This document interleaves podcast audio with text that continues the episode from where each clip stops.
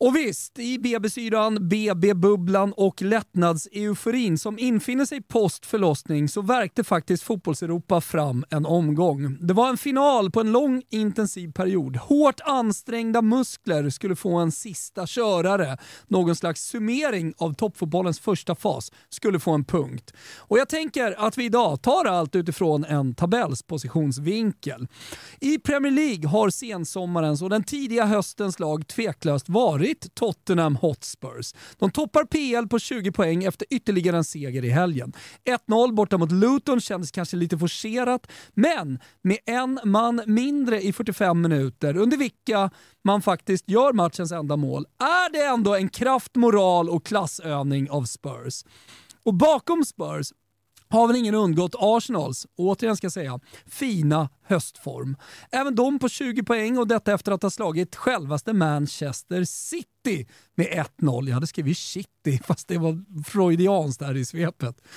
Eh, Pep ligger bara två pinnar bakom, noll stress, men klart, det är en mysig trio där uppe i Premier League-toppen. Liverpool skulle ju bara vara med på 19 pinnar efter att Brighton, som visade sig vara mänskliga, planenligt besegrats, men riktigt så blev det inte. 2-1 i halvtid, dubbla kassar av Salah och det kändes verkligen så. Men Brighton kom tillbaka, kvitterade genom mäktiga dunken och nu är de precis där de ska vara. På 16 pinnar, precis bakom de stora, tillsammans med Aston Villa som fick en pinne borta mot Wolves.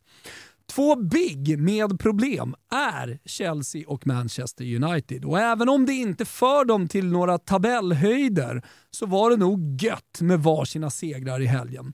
Gå till lite landslag med Sterling formtoppad och fräsch och McTominay, jajamensan, Gusten var inne på det, Scott McTominay. Två övertidsmål, ja men det var exakt det det röda Manchester behövde. Nu är det bara att gnugga på. Och gnugga på, Nej, men det gör sannoliken Alexander Isak. Mål 4 och 5 på fyra matcher. Ser stekhet ut. Bär Newcastles anfall och dessutom är han nu tvåa i Premier Leagues skytteliga bakom Haaland. Det är wow! Nej, men nu orkar jag inte mer PL. Det finns bottenstrid och det ena och det andra. Men nu tar vi oss banne mig till Italien. Mäktiga Italy, där Milan toppar Serie A. Nej, men visst gör de det. I helgen satte dock hårt åt mot ett jävligt bra Genoa. Till slut var det dock en av höstens spelare i Serie A som avgjorde. Christian Pulisic. 1-0 Milan, det var inte rättvis, men det är Paradiso.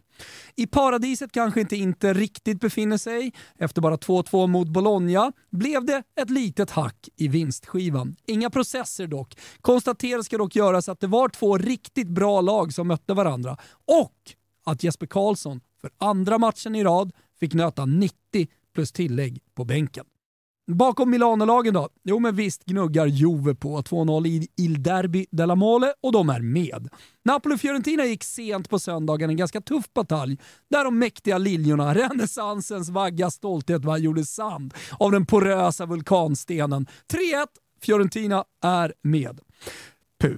Positivt blev det för huvudstadens gäng också. Mourinho sitter kvar, för det var lite tveksamt där äh, i försnacket efter 4-1 mot Pittia Cagliari. Mm, det går sådär för Ranieri. Och Lazio då? Ah, de spände musklerna och vann övertygande mot Atalanta som kanske, kanske är på väg att tappa den där systerskapsrelationen bland de sju systrarna alltså, till just Fiorentina.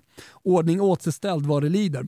Från övriga Europa konstaterar vi att Monaco leder Ligue 1 framför Nice. Ja just det, det Nice som filosof vann i helgen igen och att PSG absolut inte krisar i ligan. En tredjeplats, ny vinst och nog lever liket. I Tyskland lyfter vi på preußerhattarna för Bayerns 3-0 mot Freiburg, men framförallt åt Stuttgarts Zero Gyrassi är det så du uttalar honom? Jag säger Gyrassi i alla fall. Tre mål mot Wolfsburg. 13 totalt på åtta matcher. Stuttgart tvåa i Bundes. Äh, men vad fan händer? Och vad som händer kanske vi inte behöver fråga oss kring Barcelona, men lilla, lilla frågetecknet kanske ändå. Eller? Ah, äh. 2-2 bort mot Granada. Kanske får passera. Visserligen tre pinnar bakom Real Madrid som toppar, men det får som sagt passera.